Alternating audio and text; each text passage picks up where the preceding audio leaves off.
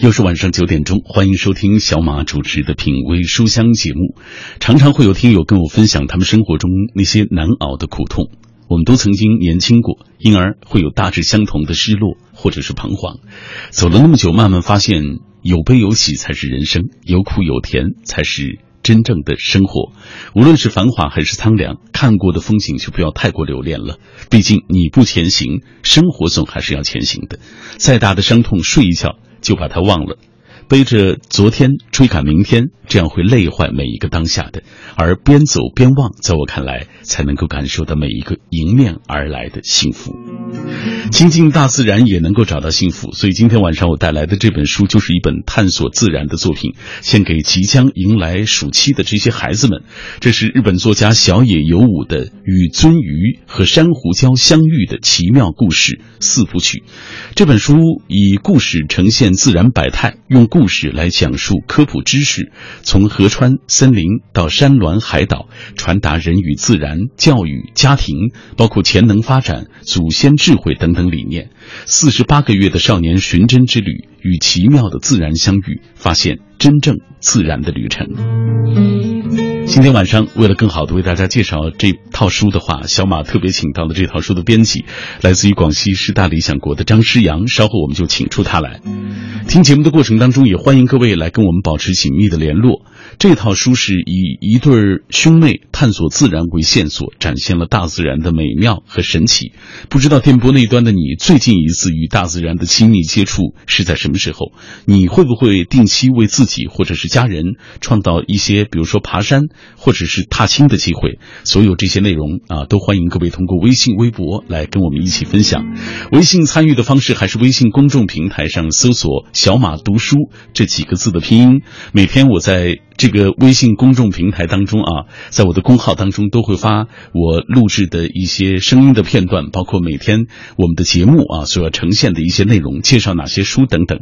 那微博参与的方式是新浪微博中搜索品味书香或者小马 DJ， 就可以在我的直播帖之下给我留言了。如果您因为工作忙碌啊错过收听某一期节目，没关系，可以下载中国广播 APP， 在这个 APP 上找到我们品味书香的往期回放啊，将近1年多以内的这些节目都会在这个 APP 上有呈现，大家可以去找找看。好了，各位，你正在听到的是小马带来的品味书香，马上就开始我们今晚的阅读旅程。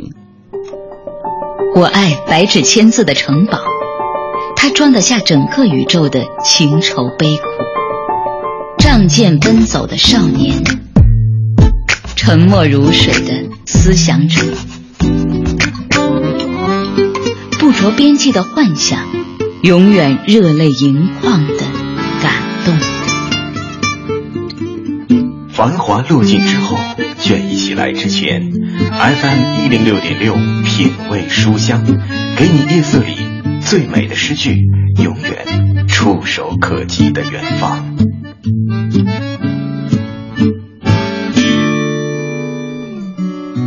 夜色里最美的诗句和永远触手可及的远方，这就是小马带来的品味书香。在每天晚上的9点到10点，喧嚣落定以后，倦意袭来之前，每晚我都会带来一本书，我们也会约会一个新朋友。今天晚上我们约会的这位啊，也是我们的老朋友了，其实啊，来自于广西师大理想国的张诗阳。来，我们马上请出诗阳，你好。小马老师好，听众朋友们大家好。今天我们请诗阳做客节目啊，带来的这套书是他编辑的《与鳟鱼和珊瑚礁相遇的奇妙故事》，听这个名字够长的。诗阳，接下来咱们就进入这本书，给大家来介绍介绍。其实据说这本书日文原版的这个书名并不叫这个名字，怎么起了这么一个长名字？对的，这个书《与鳟鱼和珊瑚礁相遇的奇妙故事》可能是我编辑过的书的书名里面最长的一个了。这个书它是80年代的时候在80、90年代的时候在日本的岩波书店时候出版的时候，当时的名字叫做《自然发现物语》。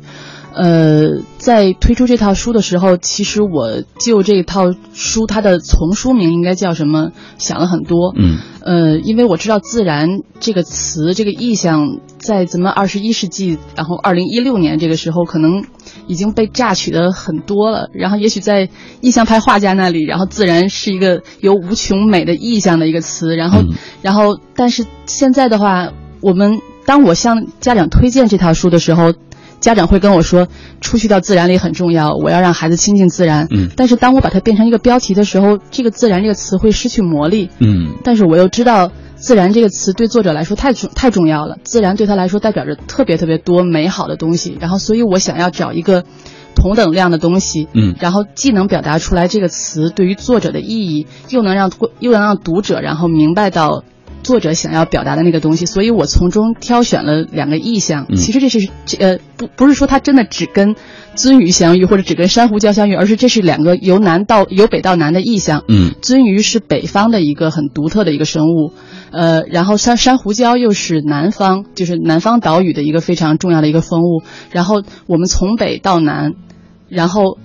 作者在书中很多的地方他都要强调一件事，就是与自然相遇，孩子与自然初次相遇的时候，那种最精彩的东西是他最想传达给读者的。所以我保留了相遇这个词，所以变成了一个这么长的名字。但是作者在听说我改到这个名字的时候，他表示很满意，他觉得自己他能传达出来他当时创作这本书的时候的一些考量。由南向北啊，然后在自然万物当中选取这样两个意象来作为这本书的书名啊，看得出施洋的用心，与鳟鱼和珊瑚礁相遇的奇妙故事。接下来我们就花一点时间来给大家来介绍一下这本书啊。刚刚介绍了这本书，其实早在80、90年代在日本就风靡了啊，实际上最近才这一两年才引进到我们国内啊，然后被这个翻译成中文，介绍给我们中国的家长和孩子们啊。那写这套书的小野有武，据说在日本的环境科学领域他是一个权威的科学家，怎么开始写这套书了？是这样的，这套书的作者小野有武是日本非常知名的一个地质专家，而且就是从他的姓，其实大家也可以猜到一个八卦，就是他其实是小野洋子的堂弟，也就是披头士的那个约翰列侬的妻子小野洋子他的堂弟，然后小野也算是。小野姓也是在当时当地是一个名门，然后他们家出了很多很有名很了不起的人物。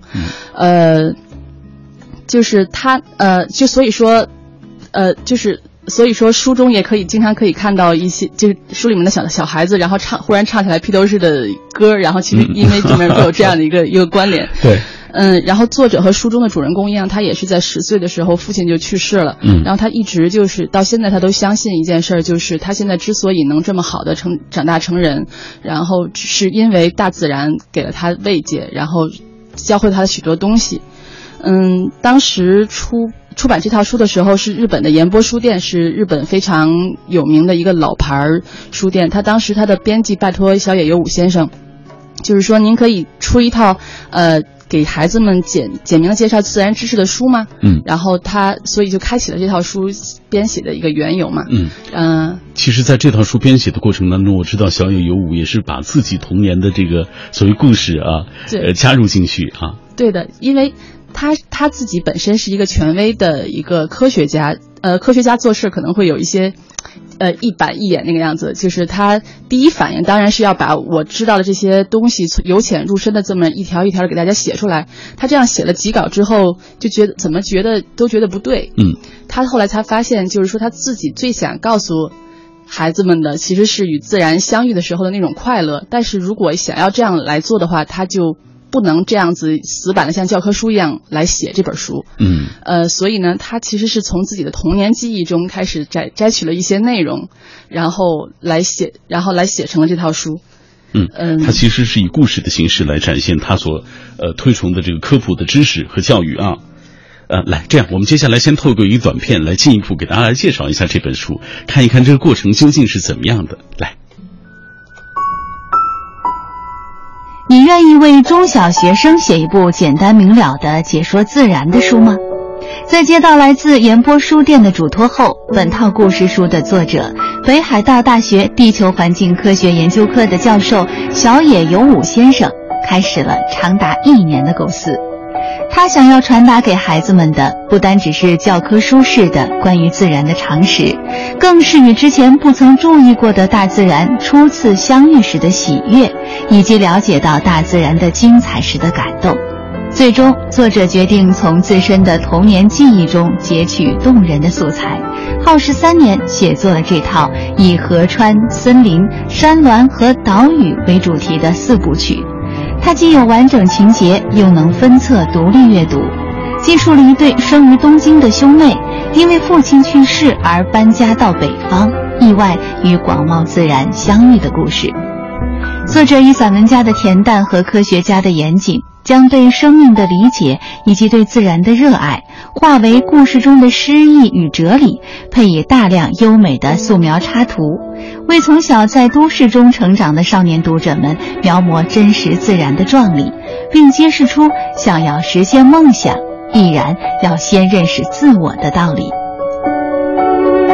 想要实现梦想，必然先认识自我。认识自我的方式就是亲近大自然，通过大自然来找寻到我们人类和大自然这个相连的这部分啊。这是这个书的主人公小野有吾啊，这位写作者他想传达的一部分理念。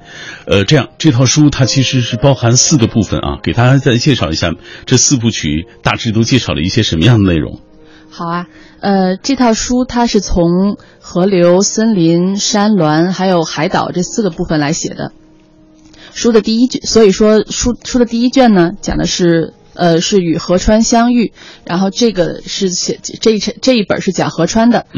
就是主人公小太和美嘉2个人，然后在父亲去世之后，随妈妈来到了北岛，其实就是日本原型中的北海道，然后他们在。就是他们的舅舅带他们去河边露营啊，然后去发现河边的生物啊，然后他们感受到了这是他们第一次和大自然相遇。在这一年，就是他们来到北岛的第一年中，所谓的一个高潮就是他们在河边发现了大马哈鱼溯游去产卵的过程，就是看到大马哈鱼即使最后。马上就要死去了，然后但是还是逆流向前，然后要产下自己的孩子，然后他们从中就获得了生命的勇气。哎，说到这个大马哈鱼这一段啊，我们也给大家来读一读这其中的一部分，所以我请到了我的同事肖璐来为大家阅读这一段，也就是主人公美嘉看到这个大马哈鱼陷入沉思的这部分内容。我静静地注视着这条大马哈鱼，陷入了沉思。经过了4年之久，这条大马哈鱼不远千里，从大海游回自己出生的河流，这条索普拉奇河里。要完成这么艰辛的返乡旅程，它的体内蕴藏着何等巨大的力量啊！尽管它马上就要死去，在这生命的最后时刻，它依然奋力向前。竭尽全力寻找最佳的产卵场所。这时，哥哥催促道：“美嘉，快过来呀！”我恋恋不舍地离开了那条大马哈鱼，真想再多待一会儿，再看它几眼。我甚至觉得，要是我开口对它说话的话，它会向我讲述这4年之间所经历的许多事情。从在这条河里诞生开始，和小伙伴们一起顺流而下的经过，离开故乡，第一次游入浩瀚大海的感受，以及在大海里遭遇的种种风险和磨难。无数的伙伴在他乡遇难，有的被大鱼捕获，被飞鸟啄食，被大鲨鱼吞噬，那一个一个悲惨的故事。他还会告诉我这次重返故乡的经历，最后的生命之旅是从什么时候开始的，怎样探知到了北岛的方位，又是怎样历经艰辛找到了自己的出生地。我能感觉出来，我俩就这样一直待上几个小时，他一定会开口对我讲述这些的。你看这个小野有吾先生啊，他以这个小美嘉的口吻来写他看到大马哈鱼的感受，并且还好像很童真的想象他和大马哈鱼之间的这种对话究竟是怎么样，了解大马哈鱼在这个过程当中，他比如说回流的过程当中啊，他所发生的种种的一些情况，包括他同伴可能会被更大的鱼所吃掉等等啊，这个非常的生动有趣。其实这本书的语言啊，尽管刚才施洋介绍了它是出版于那么早的，但是语言还是非常的生动，这说明这个翻的还是很好，翻译的很好。接下来咱们为大家讲讲第二卷，它是写森林的这部分。对，第二卷呢是小太和美嘉两位兄妹在北岛度过的第二年。在第二年呢，美嘉她在她自己的小狗的带领下，发现了自己原来家后面的森林居然也这么有意思。她就非常喜欢那个森林，她在森林里面发现了在一棵非常漂亮的树上唱歌的鸟啊，然后在一个不为人知的一个角落里面盛开的非常漂亮的花啊，她爱上了那里。但是这个时候就坏消息传来了，就是这时候就会有开发商嘛，就是要把那片山削平，然后要盖高尔夫球场。然后他第一反应当然就是要反对这件事儿，他就号召大家都来跟他签名来反对说盖高尔夫球场，但是却不知道为什么受到了同学的排挤。然后他就非常的沮丧。最后呢，他们一家人在冬天的时候滑雪滑到了森林的深处，然后去看当地的一个神鸟。就是看到神鸟，然后看到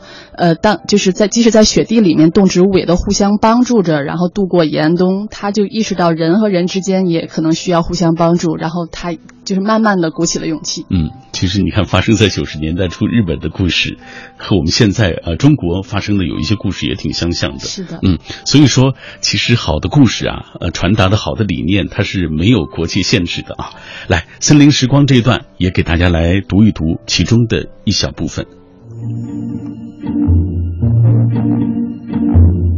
我抓起一把粘在若竹根须上的腐殖土放在手里，的确如舅舅所说，这是过去的森林花了2000年才形成的土壤。每年从树上落下无数的叶子，它们被蚯蚓等虫子吃下，然后一点一点地形成了这样的土壤。那是漫长而悠久的森林时光吧。那时光此刻就承载在我的手上。曾经听说，人死了也会变成土壤。有一天，当我也死去，我会变成这样的土壤吗？虽然这个想法让我不由得感到非常害怕，但也许在大自然里，所有的事物都是这样循环的吧。大概只有人类成天忙忙碌碌，想着出人头地，想着赚钱发财之类的事吧。我不禁觉得，比起这样的人类，专心培育着土壤，静静守护大山的森林，才是更伟大的存在。你会发现，在读这本书的过程当中，小野有武其实是一步一步带领着我们在不断的探索自然，从第一本探索河川，到现在探索森林，接下来要探索山峦了。对，第三本呢叫山峦的秘密，然后山峦这一块其实是小野有武自己的专业，他就是一个地质学家，他自己也曾经攀登过阿尔卑斯山啊、喜马拉雅山啊这样的高山，所以在第三本里他真的就是就是发散开，然后来写自己最擅长的这些东西。然后在这本书里面，其实他自己变成了这个他们的班主任老师菊石老师。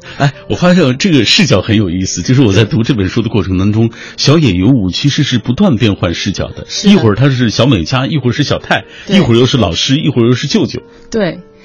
他就是这样，就是他说我一会儿是美嘉，一会儿是小太，一会儿是舅舅，一会儿是老师，一会儿是爸爸，然后但其实就是这样吧，就是文学创作可能就是这个样子。然后在第三本里呢，他们就是在菊石老师的带领之下爬上了高山，然后他教了大家很多判别地质现象的方法。然后其实如果大家看了这个书里面讲的这些知识之后，我们再去到外面，比如爬香山之类的，然后可能能看到的东西比咱们现在就是非专业人士能看到的东西多得多，会发现爬山会变得更加有意思。哎，然后所以这本书其实传达的这知识含量、知识信息也很多。对，而且最有意思的一点就是在他们爬山的过程中，他们去爬了当地最高的一座山，然后有3000米的海拔，然后在爬那些山的过程，他们花了2天的时间才爬上去。在爬的山的过程中，然后主人公小泰就忽然意识到，就是说，哎，在爬山的过程中，我似乎脑子里什么都不想了，我好像所有的烦恼都忘掉了。然后就是沉浸在自己最喜欢做的事情当中，然后就感到了一种最大的幸福。其实这个按咱们现在时髦的话来说，它其实就是进入了一种心流状态嘛。然后他就决定，就是我要一直做自己喜欢的事情，就这么永远的生活下去。哎，来听一听这一段到底是怎么写的。在山里，我明白了一件事：当我喘着粗气爬着陡坡时，我忘掉了一切，我什么都没想，只是全神贯注地爬着山。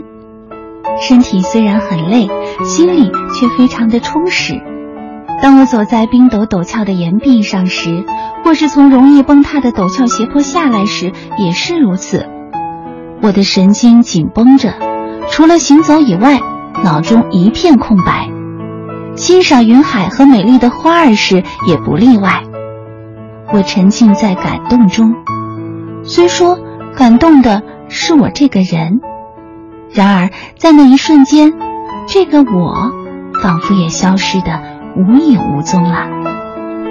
这里各位正在听到的是来自 FM 106.6 中央人民广播电台文艺之声的品味书香节目，我是小马。每天我都带来一本书，也约会一个朋友。今天约会张诗阳，为大家带来由他编辑的与鳟鱼和珊瑚礁相遇的奇妙故事。刚刚大家听到的这些片段都来自于这本书。第4部分的内容我们留在下半时段来跟大家分享。在今天节目进行的过程当中，我们也有互动话题要和电波那一端的朋友一起来聊。问大家的问题就是最近一次和大自然的亲密接触是在什么时候？你会不会定期为自己或者家人创造一些爬山踏青的机会？这样是样，接下来我们一起来看看大家的留言。枫叶百合说了，自从离开故乡做北漂已经很多年了，在都市丛林里过着朝九晚五的生活，与大自然很久没有这样亲密接触过。前些时候陪爸妈回了家乡，见到了阔别已久的山山水水。虽说乡音已改，旧人不在，景致已经被现代化打扮得面目全非，但天依旧是蓝的纯净。夜晚坐在榕树下仰望天宇，繁星密布，有着久别的感动。陪妈妈爬了村后不远的罗汉岭，走在竹丛当中，山顶上眺望村落乡野，我们谁也没有说话，都在寻找以往的那些丝丝记忆。说实话，我们现在离这个自然越来越远了。爬一次山，你说在城里得坐2个多小时的车去，爬山不过也就是半小时、1小时就得下来，赶紧再坐车回城，这一天就过去了。所以能够像他这样的再回到故乡里和自己过去的那些山山水水亲近，是很不容易的事情。今天很多朋友在我们的微信、微博当中晒他们出去旅行的一些图片和山水紧密相连的一些图片，比如说粉红兔子，他说这个爬山踏青时一定会有的，原本主要都是为了锻炼身体、放松身心，现在则会对所去的地方多一些历史文化方面的关注，两者结合在一起，岂不是更加完美呢？他说前不久特意去拍了北海的夜景，送给大家来看一看。好，上半时段节目就到这里，马上进入广告时段了。广告之后回来品味书香，我们继续来分享今晚的这本书《与鳟鱼和珊瑚礁相遇的奇妙故事》。光安静，空气透明，又是一年毕业季，意气风发的少年毫不隐藏欢喜或忧伤的表情，这一定让早已毕业的你陷入对过往岁月的追忆。6月15日本周三，文艺之声特别关注那年夏天你干了什么。大明、阿杰、小马、杨晨、李志、黄欢、小昭，文艺之声众位主持，真情告白，解密青春，全天节目贯穿话题，让成年的你重逢毕业季，重逢青春年少的自己。毕业之后我就要回家了，去完成我另外一个梦想。毕业了确实不得一塌糊涂。毕业那年反正都玩的比较疯吧。我希望就是在5年以后、10年以后、20年以后，还有机会跟我的同班同学在一起。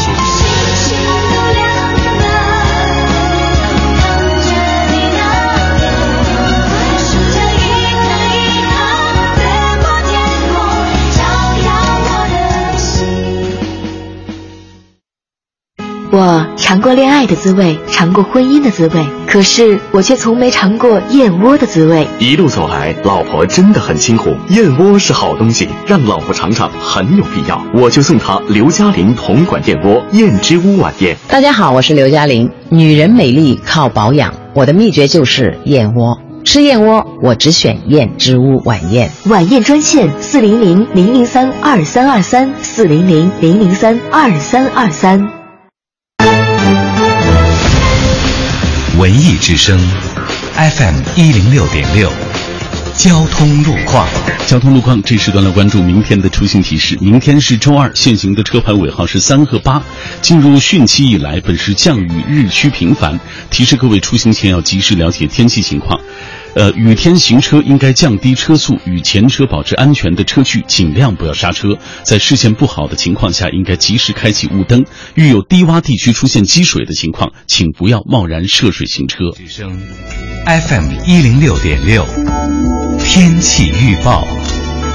和小马一起来关注天气。北京今天夜间阴有中到大雨，局部地区有暴雨并伴有雷电，北风2-3级，最低气温18摄氏度。明天白天阴有阵雨或雷阵雨，北风2-3级见4级，最高气温24摄氏度。傍晚到夜间有中到大雨，明天白天仍有降雨，出行请注意交通安全。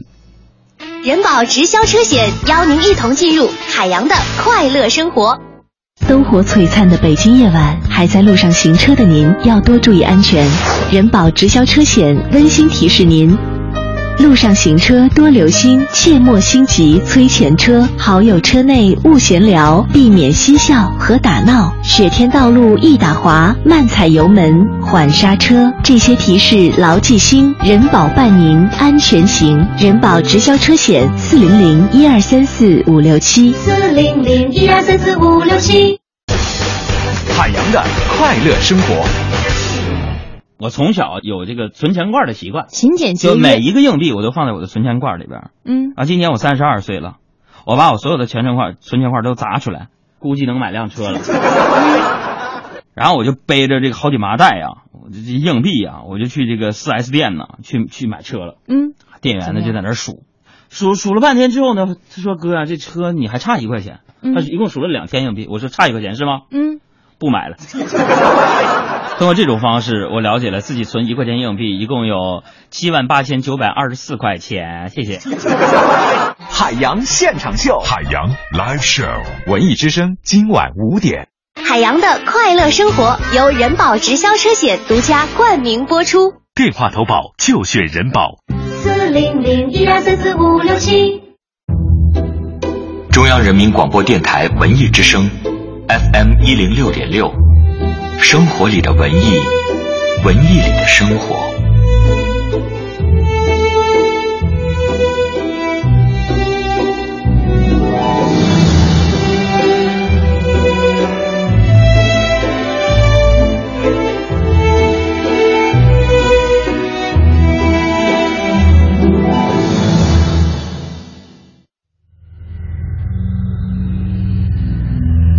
用声音的温度融化黑夜的迷茫，用阅读的力量坚定你对生活的信仰。每晚9点到10点，品味书香，讲述书卷之中那从手边流淌的岁月，讲述书卷背后那熠熠生辉的时光。总有一天你会回头看看那些经历过的人和事，当时再大的事情现在看起来好像都不过如此。你甚至会觉得自己当时是不是太小题大做，太幼稚，根本没有什么是过不去的，也根本没有什么人是离不了的。但是你也不得不承认，就是因为发生过这样的一些事情，才让你变成了如今这个模样。我是小马，每天我都读一本书给你听，关于过去的故事，关于对未来的畅想，当然也关于现实的纷扰，关于自然界的神奇。今晚我带来的这本就是日本作家小野有武的《与鳟鱼和珊瑚礁相遇的奇妙故事》。作者用了3年写作这套以河川、森林、山峦和岛屿为主题的4部曲，既有完整的情节，又能够分册独立阅读，记述了一对生于东京的兄妹，他们因为父亲去世而搬家到了北方，意外的与广袤的自然相遇的种种的故事。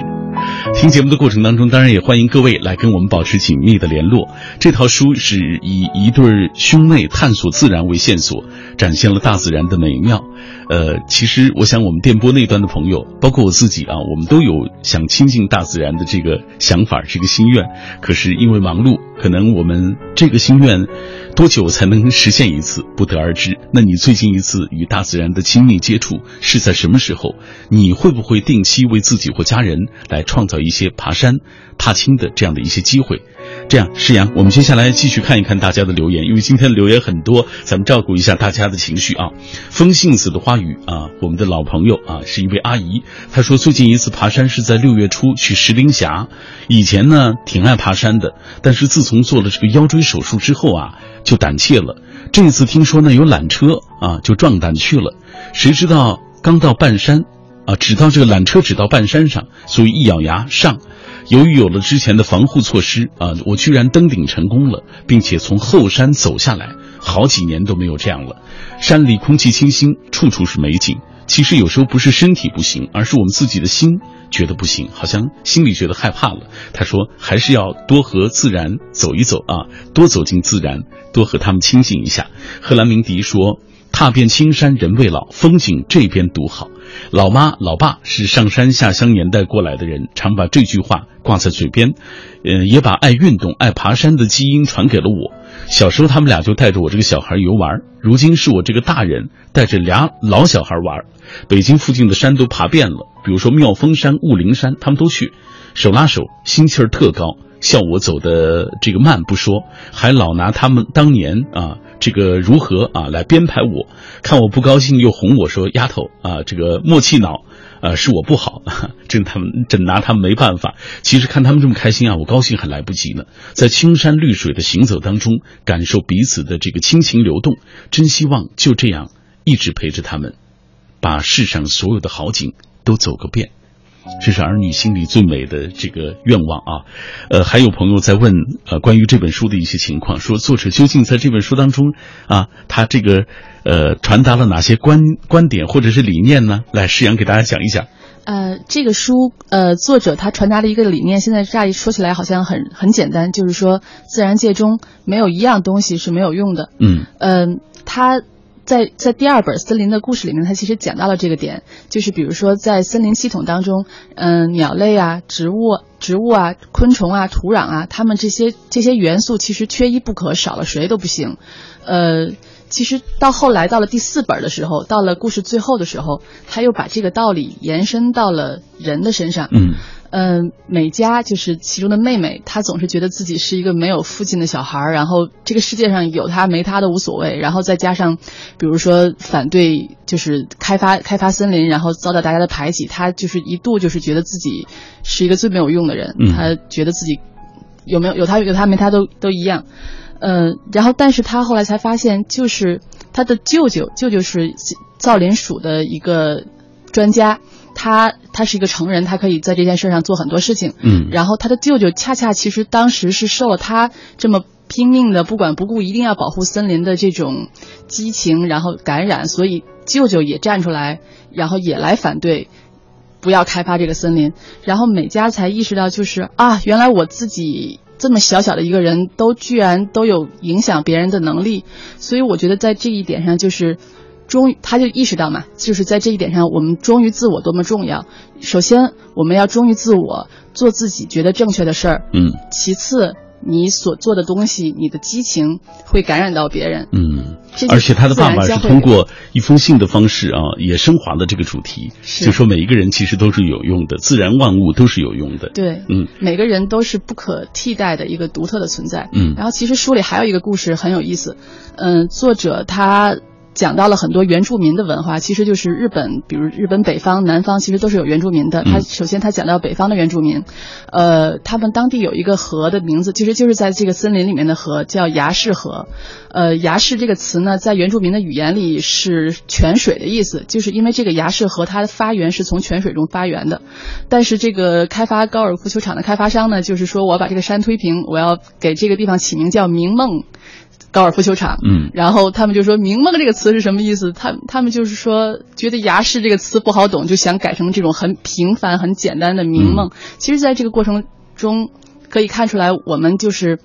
觉得好像原住民的文化也许是比较落后的文化呀，然后他们的名字不好叫，就可以随便改掉啊，改掉一个我们觉得好像比较容易的名字。但是在这个过程中，原住民的记忆就被删除掉了，是对。但是其实每个人都是独特的，每个人他都有自己存在的价值。你这么样把一个记忆删除掉的话，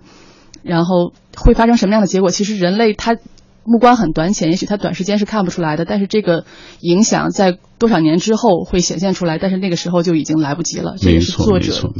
呼吁大家要明白的事情。是，来我们继续看一看大家的留言。塞北惊鸿说，虽说来自西北，爬过山，走过沙漠，骑马跨过草原，大多是在这个城市里摸爬滚打，但是周边的这个游历啊，但是海边的游历没有机缘，还多是脑补。不过上个月有了旧日导师之便，去了一趟威海、日照，见到了心仪已久的大海啊，那海天一望无尽的这个所谓透远啊，引发内心波澜，实在是无法言表。奔跑在海滩，捡贝壳，互相打水仗，大声的打闹，引来别人目光的诧异。当时我就想，管他呢，那时的我沉浸在满眼新奇的亢奋当中。你看，融入大自然，一个成年人也会变得像小孩子一样。对，为什么在大自然当中，我觉得大家会恢复这种赤子之情，其实就是在城市里我们被广告啊，被禁锢的太久了，对，然后就是大家不停的被吸引注意力，然后没有办法彼此之间很好的交流。但是到了自然当中，大家就放开了这一切，然后反而可以更好的面对面的去交流，然后去真正的去感受这个大自然，这个我们最开始来的地方。来，自然说了，这个有时间就会陪母亲去森林公园看一看啊，因为离我住的地方比较近，空气好，有许多我叫不上名字的树和花，就觉得那个过程心旷神怡啊，尤其是呼吸新鲜空气。可乐喷泉说，真遗憾啊，特别惭愧，最近一次亲近自然是看到校园里栽培的郁金香啊，人工栽培的啊，他第一次亲眼见到郁金香开花啊，对我来说，对于我的故乡里没有郁金香的这样人来说，觉得那个过程也是很惊讶啊，很奇妙。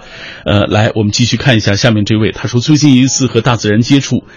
是上周五，那天是在北京郊区，下午得知城里和其他地方下了大雨，还伴有大块的冰雹啊，这个我们那儿呢才电闪雷鸣，雨过天晴之后，一直期盼着彩虹的到来，可惜没出现。晚上将近8点的时候，到路边遛弯，意外的看到天空中彩色的蘑菇云，实在是太美了。走进大自然真好。你看，在城里生活太久的人，看一看彩虹都觉得挺好。好吧，但愿我们的孩子们不要这样啊，因为我们自己可能承载了太多生活的压力啊，工作的压力，可能没法啊，真的就融入大自然这样，但是一定要给孩子也创造一些机会。就好像小野有武他说了一句名言，然后我觉得非常美，然后其实想在这儿跟大家分享一下，就是说孩子从小在都市中生长，人与人密切相挨，环境中只有社会而无自然可言，孩子的品性心理因此产生奇变，只有回到自然中才是唯一有效的医治和医治的途径。我觉得他这说的真的是非常好，回到自然中是多么重要。这样有朋友问起关于小野有武的这位科学家的情况，我们接下来也透过一个短片为大家来讲一讲啊，呈现一下。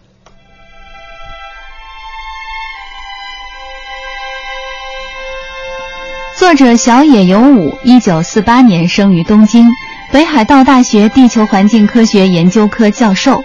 小学时代是个爱好昆虫的少年，初中时得知山峦与化石之有趣，于是在大学时代选择专攻地质学。身为研究冰河的地质学家，他追溯着从冰河世纪到现代的山与自然的历史，攀登过阿尔卑斯、喜马拉雅等诸多山脉。20世纪80年代，作者移居北海道，这里本应是日本自然保存的最为完好的地方，却眼见到身边的自然不断遭到破坏。于是作者开始致力于自然保护工作，尤其希望年轻人能够了解自然的宝贵以及每个人个性的珍贵。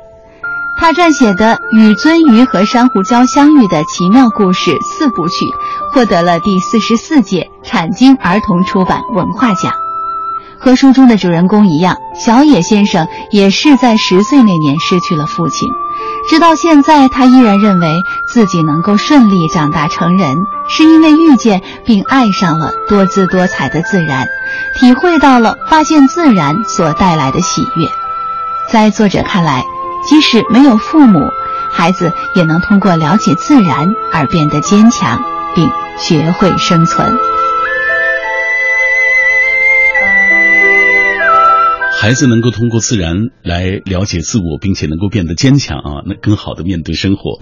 接下来我们继续请出施洋来为大家介绍这套书。刚刚咱们介绍了前3本了啊，接下来咱们介绍第4本啊，第4本写海岛啊，来给大家讲一讲。第4本呢是这一套书的一个中曲。他们呢跑到了南方，为什么到南方呢？是因为舅舅和美嘉都反对去森林开发，结果他舅舅可能就某种意义上算是被发配到了南方。但是舅舅是个非常开朗的人，他在南方的海岛他照样觉得非常高兴，然后他们都坐着船到了南方，在海岛啊，在珊瑚礁里啊，然后在红树林里，然后四处的游玩。到了最后，他们要告别舅舅回到家里的时候，舅舅忽然从他们当时在篝火边喝酒，然后做 BBQ， 然后舅舅忽然拿出来一封信，然后原来这封信呢是他爸爸去世前，也就是4年前去世前，然后写给这两个孩子的。他爸爸说，希望舅舅能在孩子找到真正的自我之后，把这封信交给孩子。然后所以他们两个人也就知道，原来他们这4年的自然之旅其实是爸爸一开始设计好的一个精心的一个设定，精心为他们设定的。这样，接下来我为大家来读一读爸爸的信，爸爸是写给小泰和美嘉的。我静静地注视着这条大马哈鱼，陷入了沉思。经过了4年之久，这是我的同事为大家朗诵的第一部分啊。我有关于海岛之旅这部分，我们接下来继续透过一个短片来为大家呈现爸爸的信。4卷，海岛之旅，爸爸的信。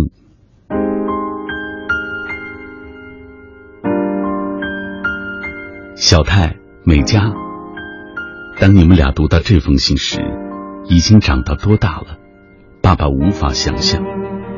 下次见到你们北岛的舅舅时，爸爸打算把这封信交给他。应该从何下笔呢？爸爸还没有理清头绪。但是在跟医生详谈之后，爸爸得知自己的寿命大约只剩下3个月了。这是个很大的打击，我已经做好心理准备，但还是一厢情愿的希望这是一个误会，希望这只是过度的担忧。去年夏天，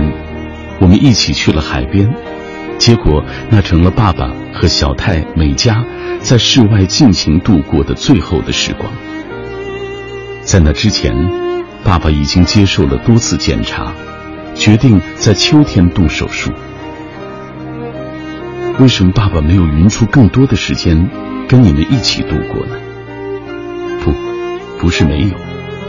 其实本来可以匀出时间的，可爸爸却总是惦记着工作和研究，总是把妈妈和你们的事情放在了第2位。最近这段时间，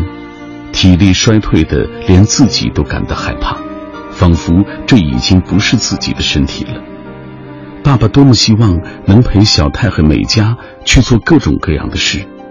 把爸爸知道的各种知识都传给你们。可是我已经没有时间了，真叫人懊恼不已啊。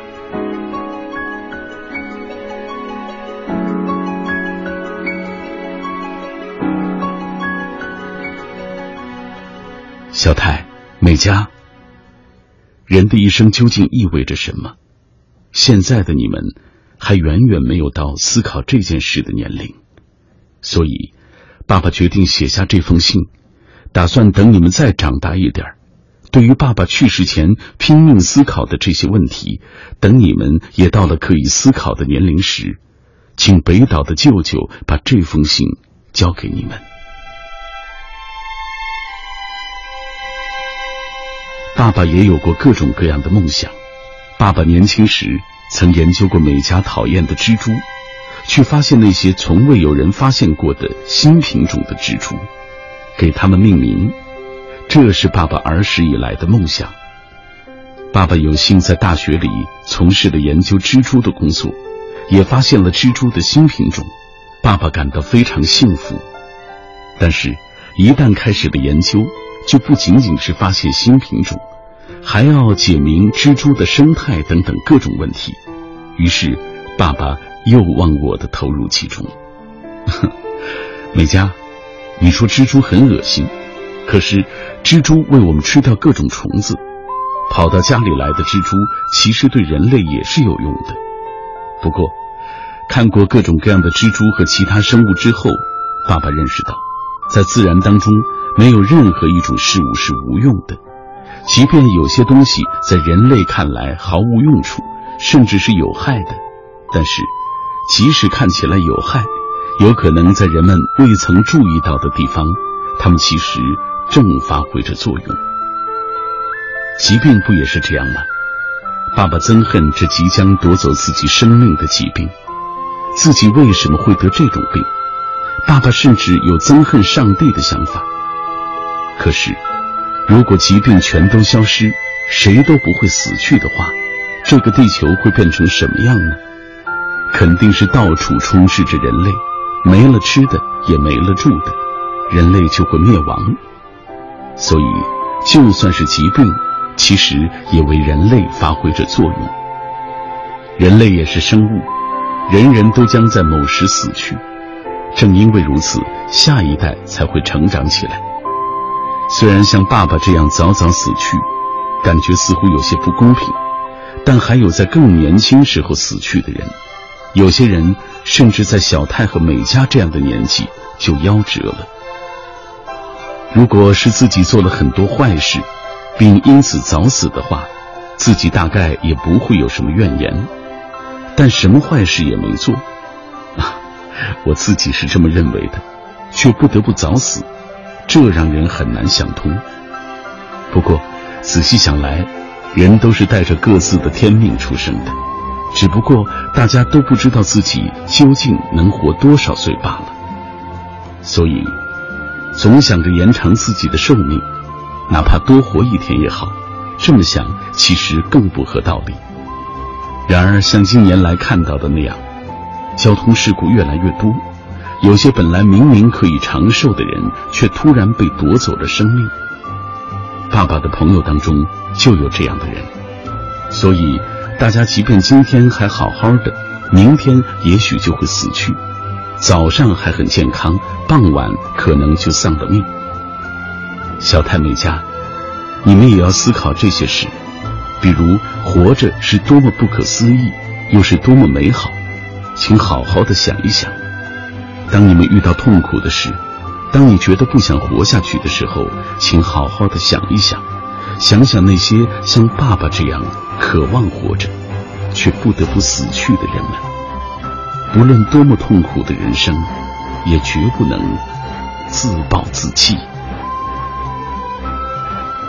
说实话，爸爸如今面临着死亡，才终于认识到了这一点。爸爸爱着小泰和美嘉，不过这究竟怎样才能传达给你们俩呢？我已经没有太多时间了，估计不久之后连说话或像这样书写也难以做到。想到这里，爸爸决定给你们俩写一封信，并且爸爸发现自己还有一个更大的梦想，那就是要把小泰和美嘉培养成爸爸所期望的那种人。这个梦想应当交给谁来完成呢？当然，首先想到的是你妈妈，可是妈妈无法带领你们到大自然中去。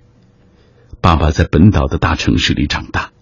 可是在我小时候，即便是这样的大城市，也有着如今无法想象的优美的自然环境。在那样的环境里，爸爸邂逅了各种各样的自然风物，超越人类的，与人类毫无相关的存在着的，以及美的令人难以置信的美好的东西。这就是自然。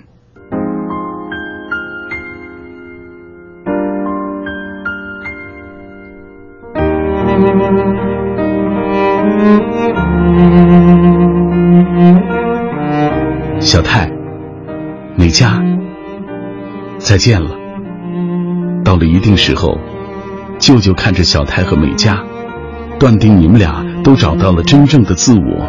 他就会把这封信交给你们。那将会是在多少年以后？爸爸现在无从知晓，不过一定是在4-5年以后吧。在那之前，在那之后，爸爸会永远守护着小泰和美嘉。再见了，我的孩子们。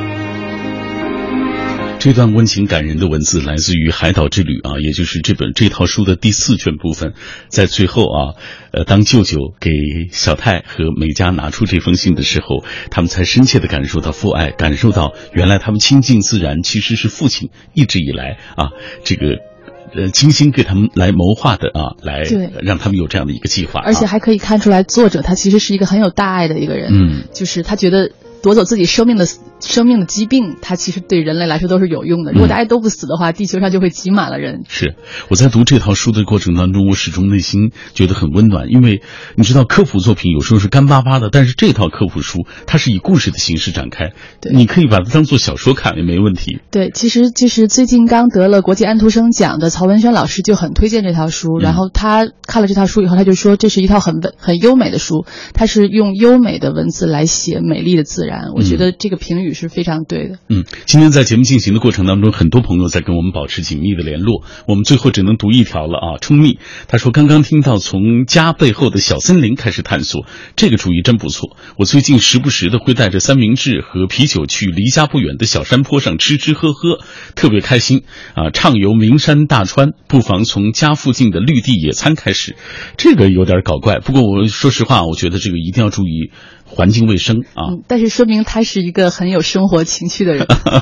好，以上就是今晚品味书香的全部内容。谢谢施洋做客我们的节目，谢谢大家，也感谢听众朋友。每天晚上小马都带来一本好书和你见面，所以明天晚上我们不见不散。